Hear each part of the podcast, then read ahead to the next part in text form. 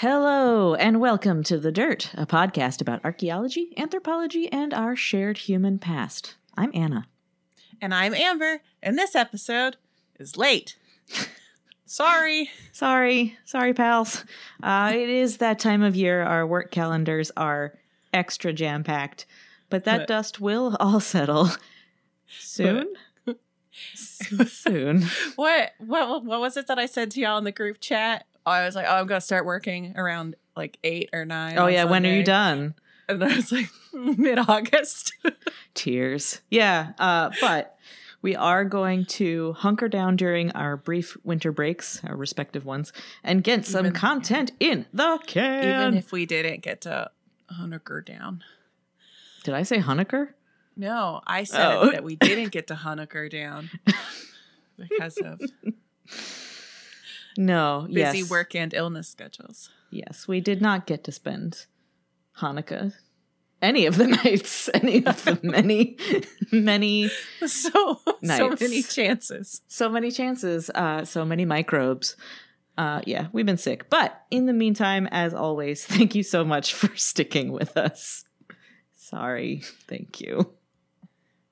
Yeah, um, and a very quick but very consequential plug uh, before we get to the episode itself. So our oh Anna rewrote what I wrote. Oh, I didn't realize you'd rewritten it. no, no, no. That makes me seem like not the villain of my own story. Uh, but not. our attempt at switching from Patreon to Ghost uh, didn't work out. Um, Anna's written here irreconcilable differences, I think, between me and understanding. The answer was right in front of us the whole time, which was Captivate, which is how you're listening to this now, whether you knew it or not. Uh, so, our platform that hosts the show, Captivate, um, does allow us to do member content. So, we are doing memberships. So, this is the big announcement that I didn't really prepare for. So now, like every big announcement I have in life, uh, so this is this is really great. So now, rather than having multiple tiers of increasing expense uh, to folks, there is now a tier uh, for all of the premium content, the stuff that is spicy will be labeled as explicit. So if you Yeah, have any in kind of we say some concerns about that, or if like you have like filters for your content and stuff like that, that may I don't know how that works, but it's in there. It's in the metadata. um, but all of that is behind a single paywall, um, and that is uh, five dollars a month uh, after a seven day free trial. So you can listen to however, mu- actually, I don't think you could get through all of the stuff we have uh, of our premium content in that time. So, Nope. ha! Literal days worth. Jokes Gosh. on you. Uh, but yeah, so we have a uh, single a single tier for premium content. We don't intend to release any less. This just will be a way for us to um, be a little bit easier on ourselves, but also be easier on y'all And financially. a little bit more Uh, organized as well. yeah, and it's and it's much more streamlined. I Yeah, think is That's really is what, so yeah. it's it's just much simpler. It's the same the same workflow. I Uh, like so we're being agile. So um and so there is when you go to Captivate, um, which the link will be in the show notes below because it's kind of clunky to say, but I will say it momentarily. Uh, when you go there, you will see that there are two categories of membership. There is one that is for you. If this is the first time you're subscribing to us, thank you. That's Hi. great. You get a seven day free trial Thank you so this much. This is the other here comes the other important update um if you like i don't check your messages from creators on patreon you might not know patrons um, that for everyone who has been a paid patron of our show over the past five years. You Thank you. have thank you. And in recognition of of the financial contribution that you have made and sort of the emotional lift that has given us also by signing up um, you are um, you are eligible to join the patron legacy feed. Um, and so that is where you will go uh, and you just get an RSS feed that goes into your podcatcher, um, but it will be free to you forever. Forever. So if you um if you aren't, if you haven't been a patron before and you sign up for that one, um, at some point, uh, I I will notice. We'll kick you out. Um, and you'll be we'll we'll ask you to to join the other one. And you'll get another 7 day free trial. Um uh, yeah we're so that's something that uh that's that's a way that we're trying to um i don't know trying to pay, pay y'all back for what you've done so far to support us which has been everything that we've done so far with the show. Uh so Truly.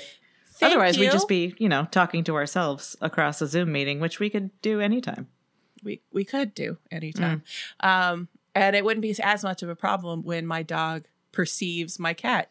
Uh, so, Hey, but uh, yeah, so that is there. And to the patrons who have become members, who have uh, intentionally opted to pay us money moving forward, gosh, Gosh. what are you doing? Thank you, thank you. thank you so much. You don't have to. You don't have so, so thank you, thank you to everyone. Uh, welcome to those who are are joining us. We'll have the new content. Uh, we'll start releasing new content at the beginning of 2024. So in like two Mhm. weeks. Mhm. Um, and also, if you are a patron, um, our Patreon will be archived at the end of this calendar year. Mhm. Uh, I don't know if that means anything to y'all. Just you won't be charged anymore ever by us uh, Not through that Patreon. through that medium. medium. Yeah. So, if that sounds good to you, uh, you can go to um, https colon slash slash the hyphen dirt hyphen podcast dot captivate sl- dot fm slash support.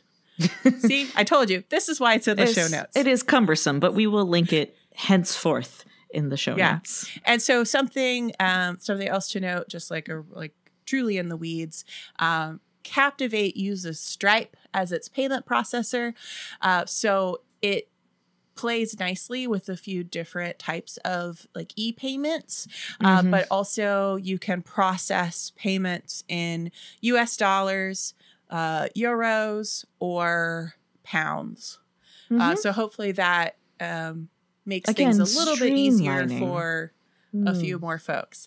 Um, And and if you want to go in there and sign up for seven days and at six days and 22 and a half hours, Yeah, if you, you want to cancel? dip. Yeah. that's fine. Oh, That's that's fine. we're happy you checked it, it. out. Yeah. Yeah. Uh huh. Okay, that's it. As kind of a, a one off, if you want to give a truly one of a kind gift this holiday season or any season, anytime, you can sponsor an episode on the topic of your choice with a minimum donation of $25 through the Captivate tip jar, which is a function of our, our new shiny new Captivate page, um, at that same link that Amber read out. And. Oh, you don't want to read it again? Um, or you can still use our PayPal at paypal.me slash the dirt podcast. Just in both cases, please make sure to include a note telling us what we're supposed to be doing. And speaking of sponsored episodes, this is one. we're finally wearing down the backlog. Uh, this one was sponsored by uh, a friend of mine, Clark Gibson, who is a jazz musician uh, and a music professor. So I hope I hope he listens, and I hope I do a good job because it's been a long time since I took any music theory, and though I work exclusively in audio media now, uh, gosh, I don't know. I feel like there's a lot to mess up, but I'll. I can will- like see the imposter syndrome entering your room right yeah, now. it's like visible stink like lines. a miasma. Yeah. One of those cartoon like steam trails with a little finger that says, Come here, you faker. um, so I, I will, for other reasons besides my own insecurities, lay down some caveats um, before we start out. So, Oh. first of all, thank you, Clark, for sponsoring this episode. Sorry it took me so long.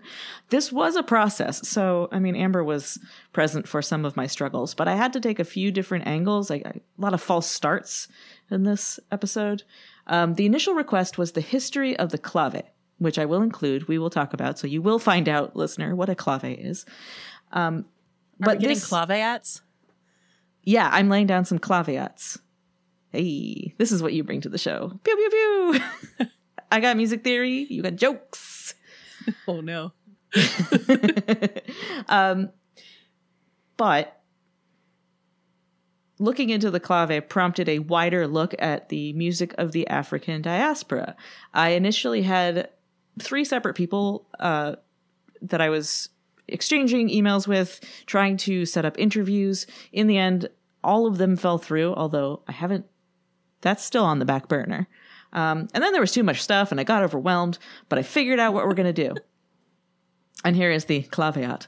Because this is a podcast hosted by two white people, despite what Amber accidentally entered on her medical forms this year. Have I shared that on the show? Not on the show. Oh no. my god. No, that was it was That's like worth- totally an accident and the people at their front desk were um they were just, like way it was too literally nice there was it. a box were- to check and you checked the wrong one. and then she was like, "Oh, the cuz I I opened with like, you know, I really appreciate like how um like respectful and like welcoming everyone is and uh especially through my my brief Rachel Dolezal period and and she like Died. started laughing and was like, "Oh, well, you know, the form is the the, for, the form's kind of confusing. The layout's kind of confusing." And I'm like, "Oh, you're cute." I was like, it's, it's not. I filled out the form. I was just like, Same I, form. but like this, like, um, this, this, No, like, it was lo- they're this lovely this people. care group is also like they're just like so amazing and they're so great about like uh using people's correct names and like pronouns and oh like yeah, respecting So like all of the like the all of this like ama- like this like incredibly personal data and then they're just like we're just going with we're treating you like like you as I'm just like uh not that. That's not me. I just I goofed. Yeah. So so so that's a glimpse into my life yeah, so there is uh so we're going to be talking about the history and sort of the music theory, but not, you know, not too in those weeds, um of the blues today. And there is a lot of blues history that sort of intersects with the history of jazz, the history of many, many other musical genres, the um, history of the black diaspora, the transatl- transatlantic slave trade, all of these things that, to some extent, while I want to convey some of that information as context, I feel that it's not exactly my story to tell. Um, and so Amber is going to hop in to read some quotes. We're going to do a bunch of context and history, um, and we're going to react to some audio. Hopefully, the audio reaction isn't ah. Um, but mostly, this is going to be kind of a, a curated report, sort of with a dot dot dot, and hopefully, in the coming episodes we will find a way to speak to some some experts who's who are more closely tied to the community whose story this is and who aren't actively doing field work Yeah. or about to do field work at the yeah time that was we- that was it wasn't that i got like rudely ghosted by these Yeah. academics. It was just like i get it. You're so busy. Um okay. So part one is where we actually uh, answer the question what's a clave? Um and so we're going to talk about instruments. So this is in the realm of instruments of the African diaspora. Listener, in case you didn't know this, because there were some things that I was surprised by in the course of this research, um, some of the instruments that are now kind of in many, many mainstream genres of music um, originated in Africa with West African populations that were then kind of spread all over the world through colonialism and slavery. So, um, in sort of the percussion family, you've got the marimba, which is kind of like a xylophone. It's got that like s- that uh, smooth jazz sound, but it's very Okay. xylophone adjacent. Same, same general family, or same general Okay. like It's been a long time since I took music appreciation. blingy, blingy, blingy. Yeah. Um, I hope Mr. Appalucci isn't listening to this. He'd be so disappointed in me. Oh, I, I mean, you can still I'm sure appreciate music. Yeah, well, oh, okay. uh, and in the string family, the banjo is a Uh-huh. totally based on a traditionally African instrument. Okay, so um, that is something for another time. Let's talk about the clave.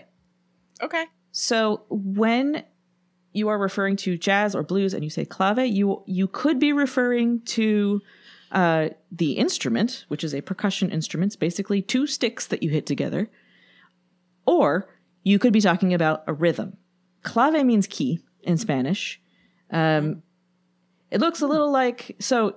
It's these are sticks of hardwood that have a very sort of piercing sound almost. It is a percussive sound, but it can cut through the sound of um, brass or string instruments. Like you can much hear like it's the much like the cowbell in the iconic SNL sketch. Mhm. Yeah, the the clave serves the same function. Yes, as a cowbell is a distinct and very sharp note that is it's really um it's Is it used for keeping like it is it used for keeping time? Keeping time, yeah. Like does every I mean does every other like musician in the the ensemble like kind of it depends who's leading for time?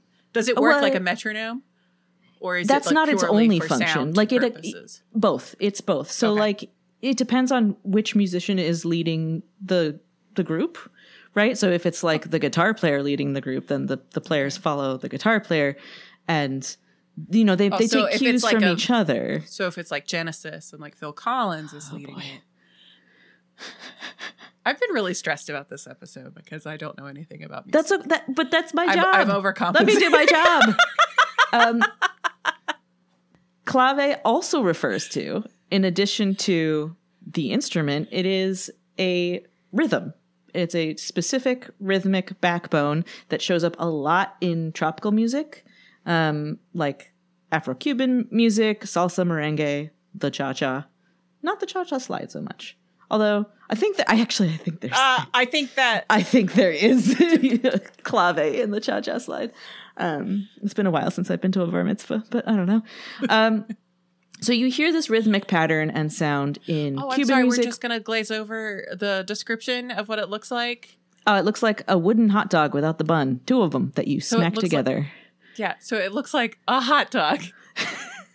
a hot dog without the bun is a hot dog. yes, but if I had said hot dog, that could conceptually include the full item that is hot dog in bun with condiment. It looks The like a emoji. frankfurter. Uh, so, so yes, clave also refers to the two three or three two rhythm.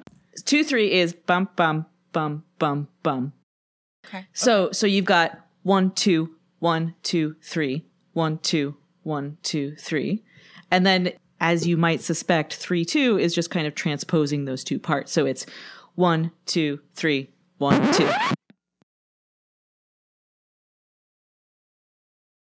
Some clips to give examples of what we're talking about. So here is a clave playing the clave rhythm. Ooh, so meta.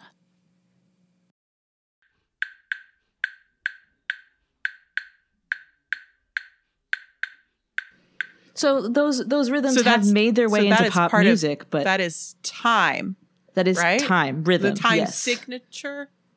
Yes, that is the time signature. Nice. Um, Okay. Thank you. so yeah, so this this mixes in with the a- African diaspora because um, the other the slave trade was going to other parts of the world as well, and so all of the Spanish ships going to Cuba and the New World after 1492. We Yeah. um, so all of those ships, those were made of Spanish hardwood, um, uh, you know, sourced from Sevilla, and so Cuban hardwood, so trees like rosewood, grenadilla, or ebony, um, was used for ship repair and shipbuilding, kind of on the other end of that journey. And so these the tropical forests have these hardwood trees, and clave again, I said it means key. Clave was a little post used to kind of lock the planks of a ship into place. Okay. Um, like more, Yep. is it like mortise and tenon? Uh, well, mortise building? and tenon you lock into place, but there's um you pin and pin and something. Pin like and- it's where, Well, yeah. So the clave is the pin. Right? yeah, and so yeah. yeah. So the it's this very very hard, very if I dense remember wooden pin. correctly, Mhm. um, like Amish, like Amish barns and things, like that's where it there's no metal, it's it's all locking. It all Mhm. locks into place. Yeah, just like the- very skillful carpentry. yeah, yeah. Uh, they- and so yes, these pegs were used to fasten the the wood planking together. And so okay, okay.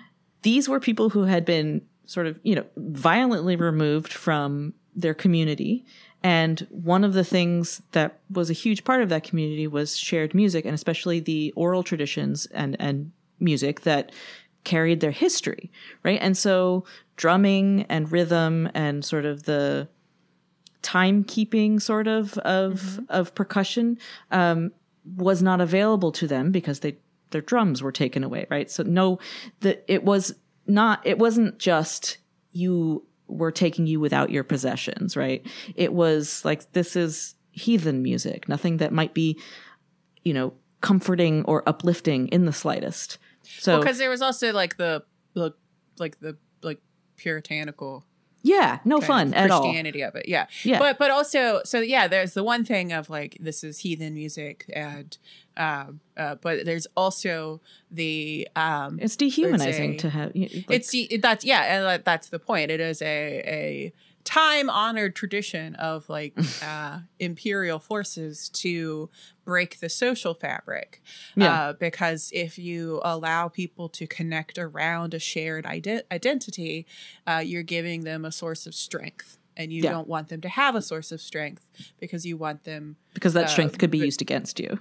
exactly Yeah. um, and so that's um, and and and then also having um, being afraid of of cultural practices um, or spiritual practices that um aren't a particular uh, manifestation of Christianity. Yeah. Uh, Yeah. And so they may have been taken away from their instruments, but they still had the memory of that music and those oral traditions. That is the point of an oral tradition. And so clave pieces were lying around the ship in case repairs needed to be made. So they made those spare pegs into sticks that could be used as rhythm instruments. And because, again, hardwood in particular has that very crisp, piercing sound, like it really carries. Um, and so that was part of getting past the, that disruption to still pass on the musical traditions. And so, speaking of those musical traditions, we should talk a little bit about griot. Um, yeah, which is a bit of a teaser of future episodes. altogether. Oh. Ah, okay. Oh. So, um, a jarring shift in tone. Uh, so Yeah. I'm going to read now Yeah, from um, America's Black Holocaust Museum. I mean, not that much of a shift in tone. I mean, from the ah noise. Oh, yes. sorry. Yeah. yes, it is. Mm. Yeah.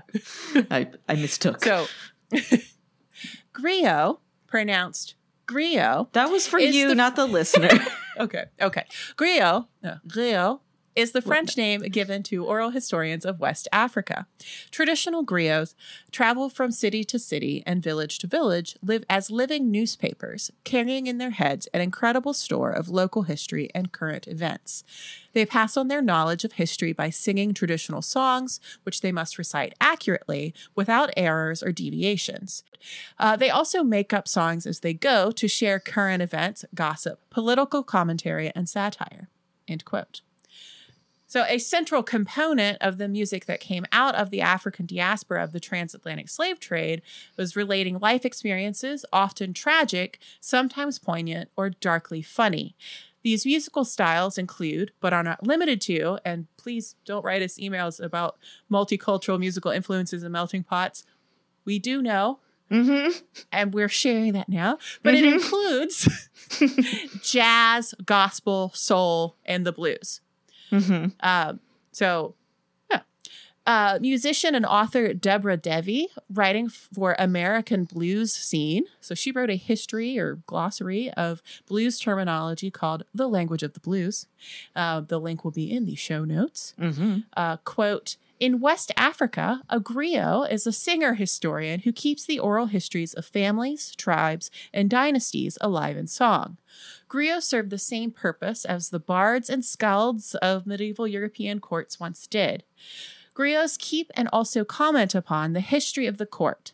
As Alan Lomax explained in The Land Where the Blues Began, quote, they, griots, are social satirists whose verses once on a time dethroned chieftains, end quote.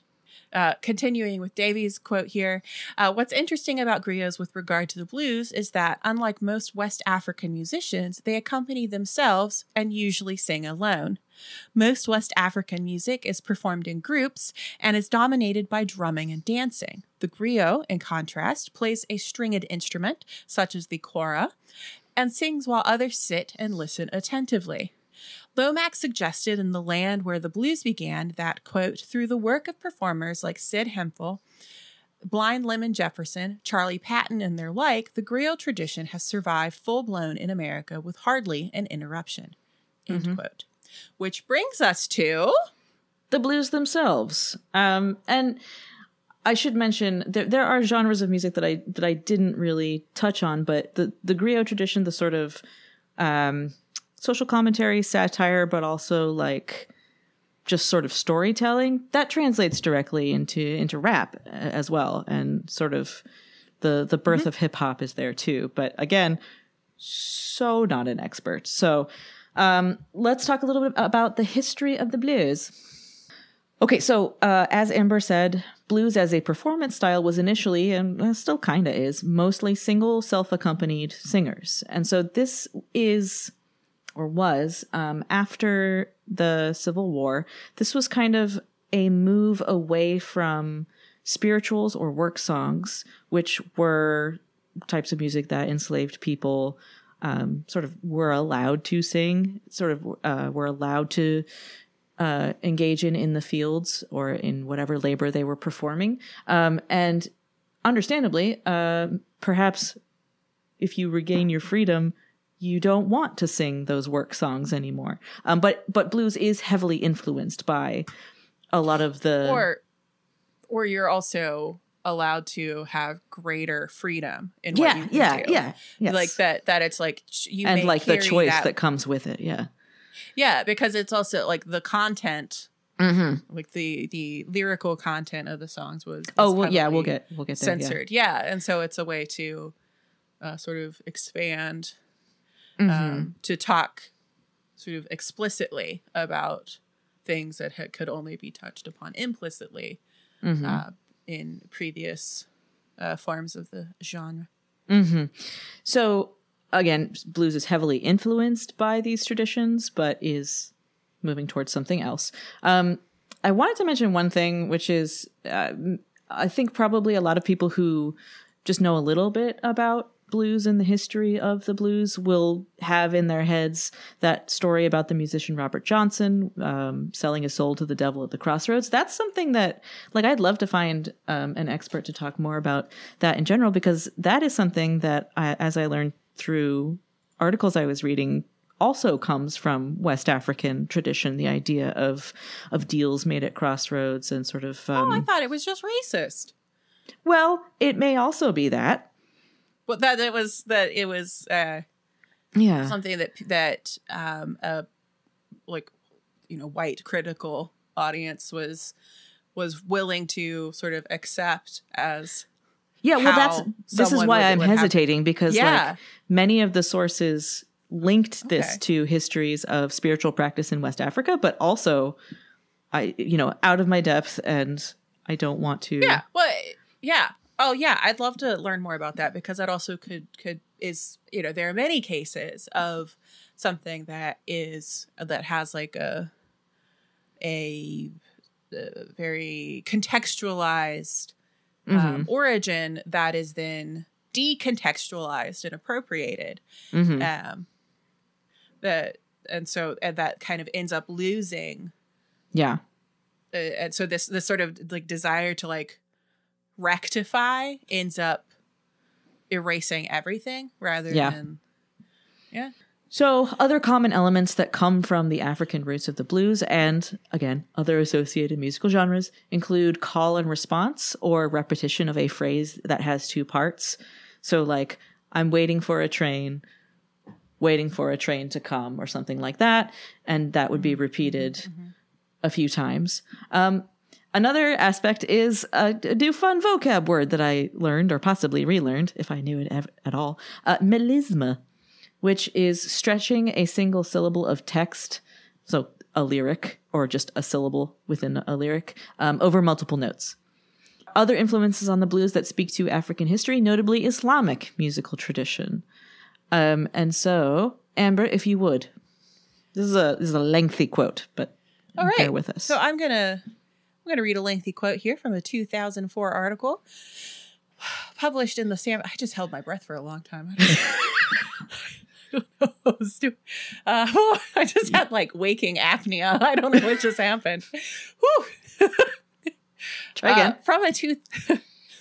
Uh, quoting now from a 2004 article in the San Francisco Chronicle, quote, Sylviane Diouf knows her audience might be skeptical, so to demonstrate the connection between Islam and American blues music, she'll play two recordings the Muslim call to prayer, the religious recitation that's heard from mosques around the world, um, and folks' phones on your flight if they didn't.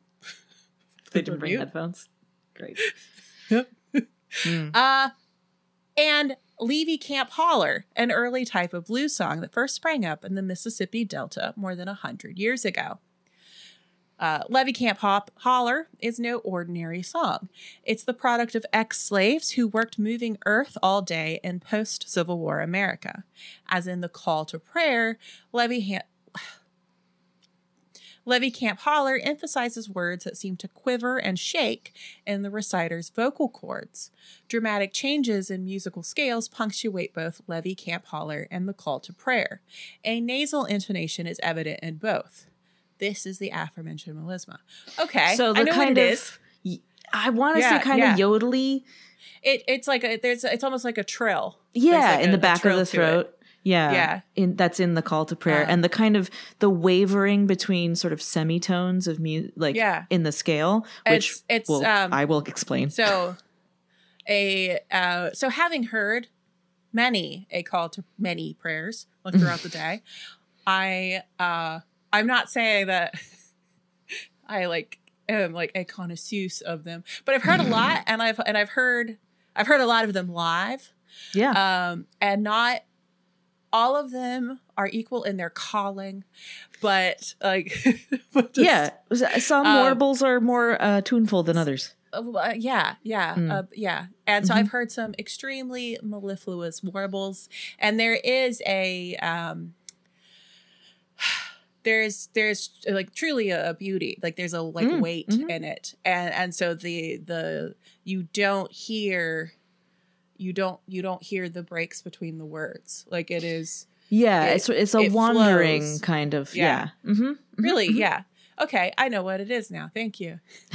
This is why I was like, who- I'll explain it. I can't do it. Everyone else who doesn't get that reference, deal with it. I'm gonna Like, I'm drop a clip in. Okay, good. Okay, good, good. So Diouf, who is an author and scholar uh, and a researcher at New York's Schomburg Center for Research in Black Culture, says, "quote." I did a talk a few years ago at Harvard where I played those two things, and the room absolutely exploded in clapping because the connection was obvious. People were saying, Wow, that's really audible. It's really there. Um, it's really there because of all the enslaved Muslims from West Africa who were taken by force to the United States for three centuries, from the 1600s to the mid 1800s. Upward of 30% of enslaved people in the United States were Muslim, and an untold number of them spoke and wrote Arabic, historians say now. Despite being pressured to adopt Christianity and give up their old ways, many of these slaves continued to practice their religion and customs, or otherwise melded traditions from Africa into their new environment in the antebellum South. Forced to do menial black brack backbreaking work on plantations, for example, they still managed throughout their days to voice a belief in God and of the in the God of the Quran. These practices eventually evolved decades and decades later, parallel with different singing traditions from Africa into the shouts and hollers that begat blues music, historians believe. Hey, it's me again, the interrupting editor from the future. So I'm going to drop two clips here for illustration of what we just talked about. So the first clip will be the call to prayer, and then the second will be a, short segment from Levee Camp Holler. Here we go.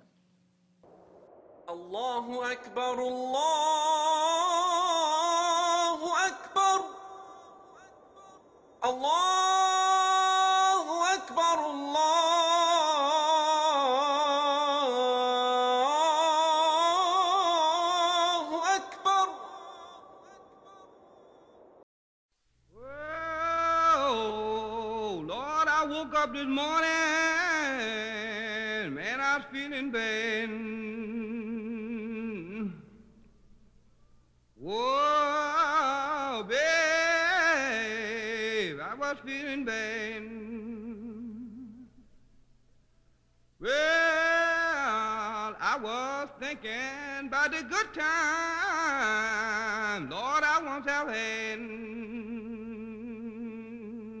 I hear, I get it. I get that. That makes sense. Yeah, sense. and I'm gonna in the actual episode I will edit Cool. in some illustrative clips.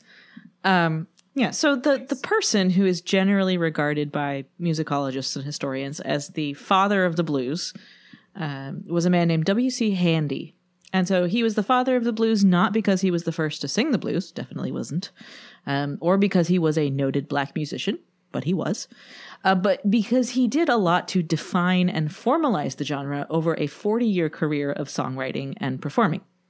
oh wow, Yeah, his his so he was like an like an auto ethnomusicologist. it, I don't think it was a deliberate formalization, but because his I don't know, but because like he he wrote about he had he wrote an autobiography about sort of himself and the blues and his Yeah. Yeah but but yes um it's sort of interesting to be a person who defines a genre and also thinks about that like yeah anyway Yeah, Um, like that self consciousness is yeah fascinating. yeah and um just incidentally his specialist instrument was the cornet which was like a It's a it's a little trumpet. okay it's a little It's a trumpet. little trumpet. it's a little trumpet Ha! okay great Look at me now, Mr. Appalucci. I am In- appreciating this music. In his 1941 autobiography, not your music teacher, W.C. Handy, uh, he writes about a moment in 1903 that prescribed the arc of his career. Um, Handy was sleeping at a train station in Mississippi. He, he you know, it was a long day of traveling. Got to the train station, middle of the night, decided to sleep there till morning. When, quoting from the autobiography, a lean, loose jointed Negro had commenced plucking a guitar beside me while I slept. His clothes were rags, his feet peeped out of his shoes. His face had on it some of the sadness of the ages. As he played, he pressed a knife on the strings of the guitar. The effect was unforgettable. His song, too, struck me instantly. The singer repeated the line, Goin' where the southern crossed the dog, three times, accompanying himself on the guitar with the weirdest music I had ever heard. So that song um, was about a nearby train station where different trains intersected, where the southern line crossed the. I don't know what the dog line is, but that sounds like a train I'd like to be on. Dog train. Um, and so, as Handy also wrote, quote, Southern Negroes sang about everything trains, steamboats, steam whistles, sledgehammers, fast women, mean bosses, stubborn mules, all became subjects for their songs. They accompany themselves on anything from which they can extract a musical sound or rhythmical effect, anything from a harmonica to a washboard. In this way, and from these materials, they set the mood for what we now call the blues. End quote. So that technique that Handy witnessed, uh, pressing a knife slide. onto the guitar strings, yeah, uh, I was when I first read that, it didn't, but it's the blunt end of the like the side of the knife, not yeah. um, and that technique can be traced to Central and West Africa, where people play one string zithers, uh, resonant string instrument, uh, using you know using a piece of metal. So Handy assumed the technique, which is now what slide guitar is, which shows up in country music and in sort of like Polynesian music. Um, He assumed it hit, that it had been borrowed from Hawaiian guitar playing, but it's more likely, uh, according to music historians at least, that the musician that Handy met was drawing from African roots and drawing Yeah, from a it's a sound big- that a- had been passed along to him or that he remembered. I don't know. Yeah, it's it it um it's a it's a part of like bluegrass gospel too, Mm-hmm. um, which I know because Mhm, I know you know. uh, my uncle, the master luthier, I'm so I want to. I, I've always What? wanted to make. I've always wanted to make stringed instruments. I want to be a luthier. it seems pretty hard. Yep, I Um, know. but but if you want, I can I can hook you up with one of his his classes. oh gosh, in all my spare time, I know. I've Yeah, I've made a. I've made a cigar box guitar. That was fun. this one's harder. Yeah, I know. I've Okay. seen him do some stuff, and it was You have to really steam the impressive wood to, and like, bend it. make yeah bend wood wild. All right, here um, I'll, I'll yep we're gonna hit the iceberg now. uh-huh. Uh, marketing the blues. Yikes.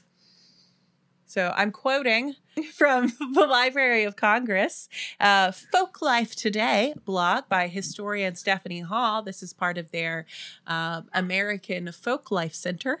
hmm Uh, uh, rec- I think the listeners can hear the face you just made at me. I just have so much work to do, and it's all bleeding together. Let me come into your space. Re- quote Recording these new musical genres for wider distribution was a challenge because those who controlled the recording industry, who were mainly white, felt that blues and jazz should be performed by white musicians. I mean, There's the QED. Yikesberg. Yikesberg ahoy. Sound logic to me. Sure. Recordings by African American musicians, by their standards, could only be marketed to African Americans and so received more limited distribution. Segregated society also made it difficult for black and white musicians to perform and be recorded together, although this did happen in informal settings. Yeah, like A some people are cool. you know? Just not In fact, yeah. Yeah, And just in not fact, like we it- can judge people by the standards of their time in any time because, in fact, some at people all times, racist. there have been people who weren't awful. Yeah. Speaking of a problem of the time. A problem of the time was that many white musicians and singers did not understand the blue notes. And minstrel shows, is that how you say it? Or am I saying it like a show Minstrel. on their period? No, I mean that is also how you pronounce menstrual, but it's minstrel. Yeah. Is one of them wrong? Do I say one of them wrong? No, you just say one of them the way you say you say both of them the way you say Okay. Wor- Okay, Ugh. thank you. Uh, I don't know. I get so nervous. And minstrel valid. shows of the minstrel shows of the time made fun of African Americans, presenting them as caricatures in blackface. Yep. There were a few singers who were sought out by African American songwriters because they were able to sing the blues convincingly. Marion Harris, a singer we know little about, was attractive, popular, and could sing the blues and jazz. And she was white. And she was lady. Okay. And she was white lady. I, yes. I, I just, I, I did it. She was probably from Chicago and may have learned the blues there. Um, and this this article links to a World War One era recording of her, uh, not only singing a jazzy song but also reciting a toast. Toasts are an African American poem usually recited by men. Composer Turner Layton and lyricist Henry Kramer had a cause expressed in this song. They wanted Americans to know that African Americans were going to war for their country and doing a good job. It would not it would not do it would not do for the song only to be heard by African Americans. They used music and humor to get their message across. Yeah, and so this this um particular song, the title is escaping me, but it's something like "Goodbye Alexander," something something. But it's it's in the same sort of family as like "Boogie Woogie Bugle Boy," sort of like "Boys are going off to war." So long, fellas. Um, I hope you come back soon, sweetheart. You know that kind of thing. But uh, this was by you know two black black songwriters. So get it in those ears. So did someone say blue notes? It's music theory time. Okay. Yeah, let's, we're just going to talk a little bit about what makes the blues blue. What's a blue note? And then I will uh, haul out my guitar and do Are some you going to attempts. sing the blues? I'm not going to sing the blues, but I will play some things.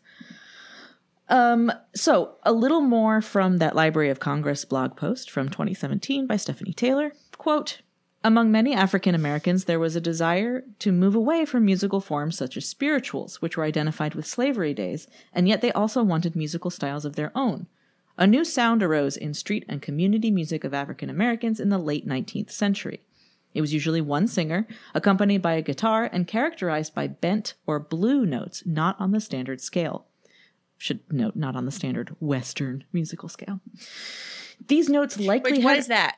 Sorry. that's the do re mi fa so the the your your standard. okay. Do you want me to play a standard scale? Let's do that. Yes. So this is the like C, B, D. Yeah, but I mean it. the scale it doesn't matter. So know. I don't- so Help. a a scale is. Uh-huh. Let me actually let me adjust the mic a little bit. Okay, so a scale is traveling musically from a note to the note an octave above it. so right, so- then there's eight.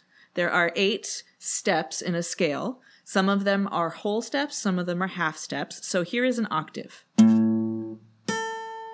This is a low A, and this is also an A, but higher. You know, the if we're getting into the physics of Yeah. it, the actual frequency of the note is higher, Okay. right? That more more waves.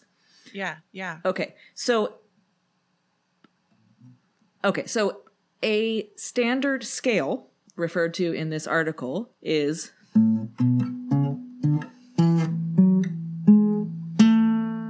right do re mi fa yeah. so right so that is a progression of in terms of like the steps between notes whole whole half whole whole whole half so this is a whole step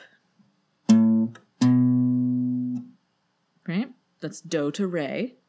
But a half step, instead of this, you have. So the half step is it's the the tone between do and re. So if I were to play all three of those notes, it would be. So that is Okay. going up by half steps, and so, So, this does the scale. You said the scale has both it's a combo. and half steps. Mhm. So the, Why? why? Like, why does it include like the higher half steps but not the lower ones? Right. So the there are a number of types of scales. So there's the major scale is just it, it's because of the way that um, Western music sort of has coalesced into the, the particular sound. It has what are called modes, which are like different ways that you play the scales, and the scales themselves could be major or minor. So like as opposed to right? So that's a minor scale right? That's a do re mi fa sol in minor. Um so those blue notes right those are the notes that so if you if you picture kind of a very sort of square um western scale based song. So like twinkle twinkle little star right? That is on on that scale. There are no real blue notes in that. So um blue notes are the notes that exist sort of between as you kind of slide from one note to the other so i'm going to play the major scale again and then i'm going to Okay. play the pentatonic scale which is Oh, I don't like them. They're like their Christmas stuff sucks. uh well um, Controversial opinion. No, hot take. Um, well, they th- they named themselves for the pentatonic scale, which in fact is very cool. okay. so I'm gonna play um, a major scale again, and then uh, in Okay. comparison, in the same key, I'm going to play the pentatonic scale. I'm trying to go back to when my preacher's 16 year old daughter gave me piano lessons. And really, that's really hard for me a lot of ways. I'm sorry to make you relive that, um, but you can. You But can. I'm just you trying to, like- You can divest yourself of that because the, No. it's really has nothing to do with. Okay, we so- had to stop recording because Amber got too triggered okay, so the, the Okay, so okay. So that was the major scale. right? Okay. So if I extend that all the way up the strings of the guitar, it's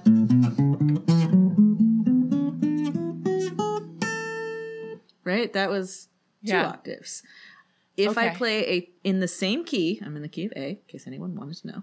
Um, I'm going to play a pentatonic scale, in the same key, and I, I the thing that I want you to to pay attention to is the sound of the sort of the the spa- sound of the spaces between the notes. The spaces between the notes of the pentatonic scale are sort of closer together. Okay, I'm sorry. Mm-hmm. you ready? I'm sorry. I just like had to physically restrain myself from doing a Dave Matthews impression. The space Murder, between- murder. Shut up. Here is the pentatonic scale in the same key.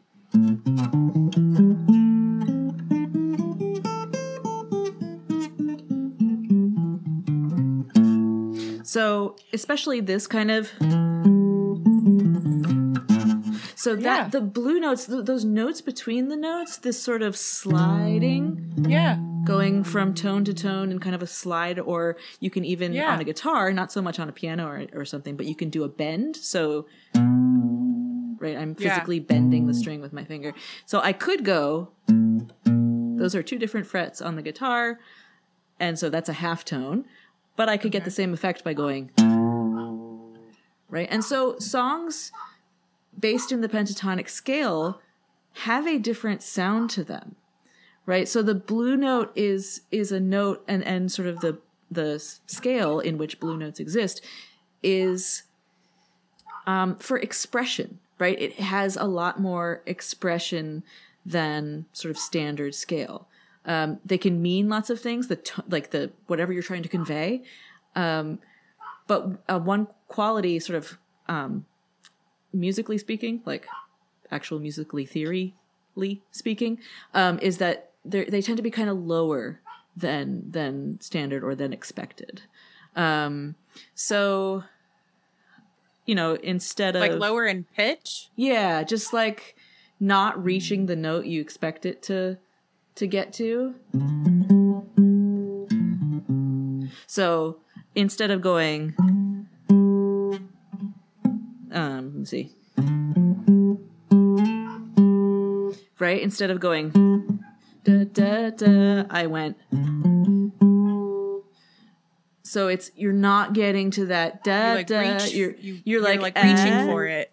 Yeah, Right. but but you kind of slide Okay. away from it, and it's it's a very it's it has a different effect. So like Yeah. that's one.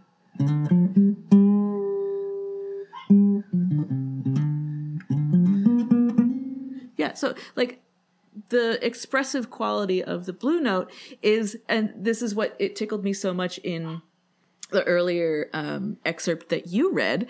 Popular white musicians at the time didn't understand the blue note because everything was sort of uh, popular music at the time was very sort of like simple not not necessarily simple like it, it could have been but it's Like plunk, plunk, plunk, plunk. plunk. yeah like That yeah, like- yeah. like It's more like meh than plunk. yeah Yeah. um yeah and so i um you know i'm not much of a, a bluesist but there are particular kind of phrases bluesist is not a real word don't um but that kind of slide between notes so things like uh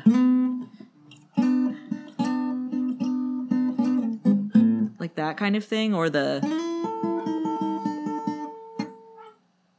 let me end on the right. Right? So that sort of um ability so in in maybe this is the way to explain it. In the standard western do re mi scale the notes are very fixed points. The pentatonic scale and and sort of blue notes by comparison are can wander much more fluidly among those fixed points like yes the pentatonic scale has specific notes you get from octave to octave right Yeah. yeah. Um, but there's sort of more wiggle room. It's a more fluid and I think therefore more expressive um, way of, of making music. And I Well, happen like to there's there's more more texture against which you can apply emotion. Yeah, that's a yeah, that's a better way to because it's not you know blues can be very simple it's not like there's Yeah. this complex orchestration going on in order to con- convey big emotions right so Yeah. it could be just a, a single person singing Yeah, because it's a, it's one. It's You know. often like it seems to be often one person, one instrument, not like layers of orchestration. Yeah, right usually very simple and like uh the Zoom is Zoom is cutting this out for me, but I'm sure. well it's going to sound great on the recording yeah, Um, I'm sure. but, yeah, but in general, yeah, um, the instrumentation can be very be very simple, but um, not the not the sort of feel of the song. yeah. Um, yeah, and I happen to love blues and jazz. Um, you know, I don't want to get emails about you know uh, melting pot and musical crossover and whatever, but there is a big history of of Jewish musicians who um, were very prominent in jazz and the blues and sort of that. You know, I tend to, you know, I, I often joke like all the songs that I heard growing up in Temple, they're all they're all minor, right? There's a very sort of melancholy, kind of wavery sound in the in a very similar way to the Islamic music tradition, that sort of fluid. Well, and and also just like the like and and a like classic hallmark of like orientalizing music, like in Yeah, sort of the art so style. those very, my like, f- my favorite semitones. Christmas, my favorite Christmas hymn, "Let All Mortal Flesh Keep Silent," is is uh is in a minor tone and like you know I love that one. It's a real Kings, like just thinking about like thinking about the the songs that are uh like in this in this time of year um Mm. like thinking like i um i remember at a young age like noticing that the songs that talked about the east like from whence the three kings came uh, those were in minor keys and and so the song that um yeah. again, that's that is how all Jewish Yeah. songs. Nah, uh, that's a lie. But you oh know. that like just like that okay yeah, yeah, da, da, da, da. uh huh, uh huh. So, so building off of off of that, right? So, music Mm-hmm. is constantly shifting as as people find new sounds or rediscover old sounds, or and um, people find each other yeah, and and blend I think musical is, is traditions. a valuable is like a valuable observation to make about sort of the overlap between um, um, like musician American musicians from the Jewish diaspora and American Mhm. musicians from the African diaspora Yeah. of like that uh, Not just similar sounds, often- but uh, often of, found them on the same side of a lot of Mhm. spaces, being the outside, and yeah, and so that's um, the not in some spaces. Um, yeah like that and so that there is um you know there's there's grounds for uh, collaboration whether it be uh, musical or political or like Yeah. uh so, like those Or those just- sorts of or just you like each other and you want to play music together. Like that's that's Yeah. also pretty great. Um, Yeah. So I just want to wrap up with uh, a brief quote from Britannica. Quote. The Great Depression and World Wars caused the geographic dispersal of the blues as millions of blacks left the South for cities of the North. The blues became adapted to the more sophisticated urban environment. Okay, Britannica. cool Britannica. Yeah, cool. Cool take. Um, lyrics took up urban themes, and the blues ensemble developed as the solo bluesman. Bluesman? No, if he's blues Jewish. Blues person is that what you want Blues person. Was joined by a, a pianist or a harmonica player, and then by a rhythm section consisting of bass and drums. The electric guitar and amplified harmonica created a driving sound of great rhythmic and emotional intensity. So, as the well, not not just as um, sort of society shifted, but as um, musical technology shifted. Like once you have an electric guitar and you can get that like crunchy, growly sound, you can make the blues sound different. And once you add more more instrumentation, you can, you know, it, uh, there is a very big difference between the blues of like the 1920s and the blues of now, Uh, the 2020s the 2020s. Yes. you could have Um, I mean, th there is a, a big difference, and there's also a lot of continuity. Um, So I'm going to wrap the episode here because until we can find the right experts to talk to, I feel that going deeper into the story of the blues and the lived experiences of the people who made that music what it is is is both beyond my uh, musical theory ability to talk about and is not my story to tell. So that is what I have. Um, I that is what I have brought to you today, Amber and listeners. I hope you enjoyed it. Thank you. Thanks for the um, the the course in music theory. I really appreciated that. I hope it made sense. I uh, it's been I I mean the last time I actively was thinking about music theory was sophomore year of undergrad. Last time you theorized some music, The last time I yeah, I made some theoretical Didn't you, music. like minor in it or something. I was going to and then the the class load didn't like the the classes for my major made the classes for that minor non-takeable because all oh, the they were Sorry all about at that. Haverford. Sorry about that major.